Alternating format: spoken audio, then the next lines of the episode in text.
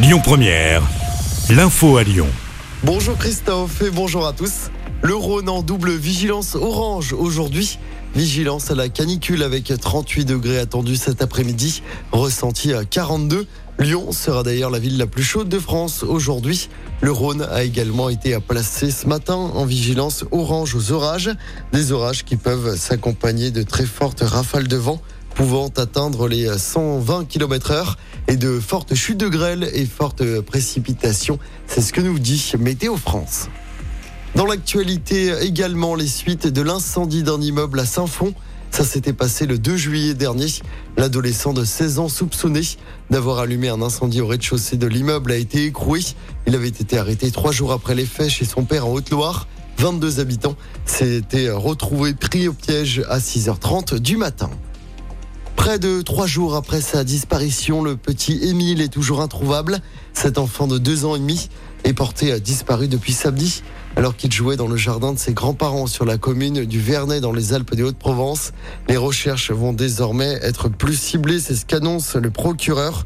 Un appel à témoins est toujours en cours pour retrouver ce petit garçon. Les recherches reprennent ce matin. Le taux de réussite au baccalauréat est en baisse dans l'Académie de Lyon. Les chiffres officiels ont été publiés hier soir. Le taux de réussite pour l'ensemble des baccalauréats est de 90,9%. C'est en baisse de 0,5 points par rapport à l'année dernière. Le musée d'art contemporain de Lyon a fermé ses portes. Le musée ferme pendant tout l'été.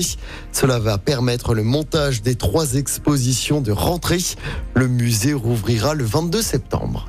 Et puis les Red Hot vont enflammer le groupe Ama Stadium ce soir à l'occasion de leur tournée mondiale. Le groupe californien n'est plus venu à Lyon depuis plus de 20 ans.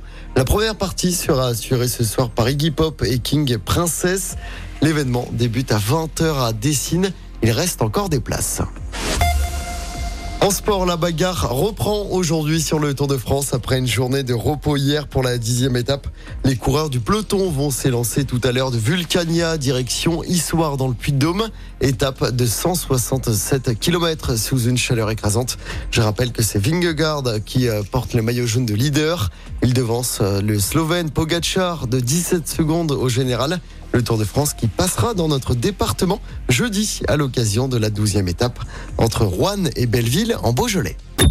Écoutez votre radio Lyon Première en direct sur l'application Lyon Première, lyonpremière.fr et bien sûr à Lyon sur 90.2 FM et en DAB+.